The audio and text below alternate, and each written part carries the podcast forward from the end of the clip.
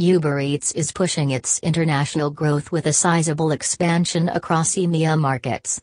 The Uber owned on demand food delivery app intends to serve 100 new cities in Europe, the Middle East, and Africa this year, including launches in Ireland, Egypt, Kenya, the Czech Republic, Ukraine, and Romania.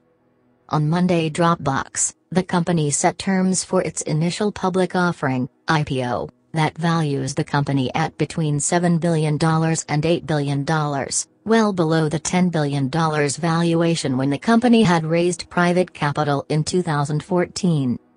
YouTube TV has grown quite a bit since its launch in April of last year. The service now has more than 300,000 users, according to a report, and is available in nearly 100 markets. That said, the service is raising prices today. Bezos says he'll spend Amazon lottery winnings on space travel. Billionaire accepts award, eats iguana at Explorers Club Gala. James Watson advises Bezos to save money for Earth's potholes. Jeff Bezos wants to make space travel as dynamic and entrepreneurial as the internet. If you have family or friends with Amazon Echo devices, you can now contact them using Alexa's free messaging service from your iPad. You'll need the latest Alexa app, which is available for iOS 9 and later. Once you've synced your contacts in the Alexa app, just ask Alexa to place a call. Set up your voice profile to teach Alexa to recognize your voice. Since Alexa recognizes your voice, when you say, Alexa, call mom, Alexa will call your mom. Blast raises $5 million to turn gamers into savers. Every time you hit an achievement in League of Legends, you could trigger micro savings. That's the big idea that enabled Blast to raise $5 million in funding.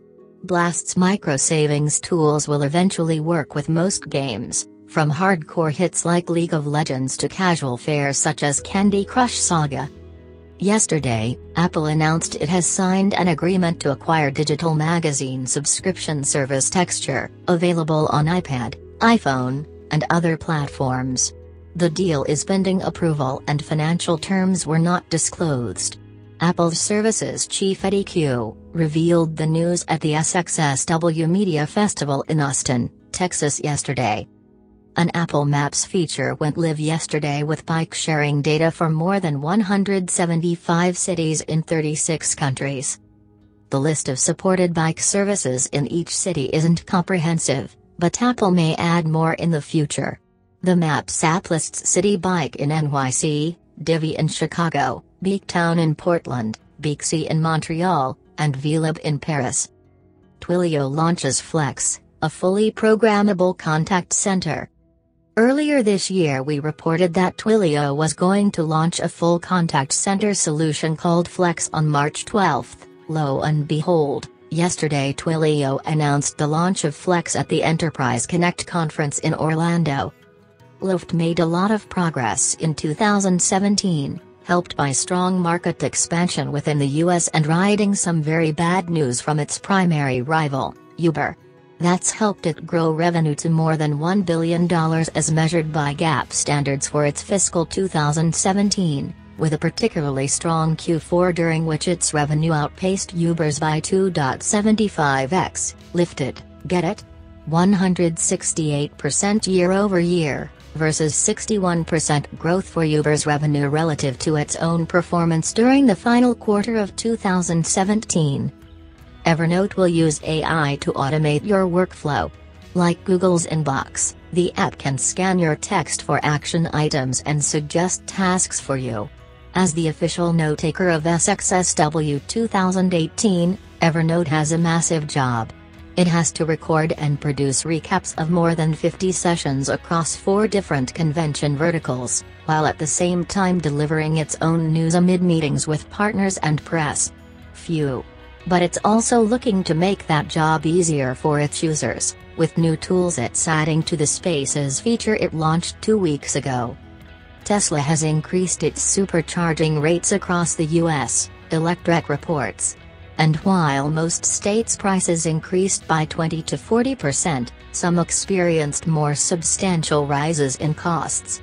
For example, California's rates rose from 20 cents per kilowatt hour to 26 cents and New York's rose from 19 cents per kilowatt hour to 24 cents, but Oregon's rates doubled from 12 cents per kilowatt hour to 24 cents. Snapchat is looking to expand the AR lenses it offers via its app by introducing new content from other creators. As reported by Mashable, Snapchat is going to start featuring creator-made lenses directly in the first-party lens carousel. Snapchat will feature some of the coolest lenses created using its Lens Studio application. Creators interested in having their creations featured need to make sure they opt into the Creator Boosts program, but it's unclear what criteria Snap will be using to make its picks. A calendar app in the Mac App Store has been mining cryptocurrency in the background in exchange for giving users additional features, and an option to opt out of mining has been broken. So far, Apple has not taken the scheduling app Calendar 2 down, even after Ars Technica informed the company that Calendar 2 has been mining virtual currency. Thank you for tuning in. All articles are listed in the description.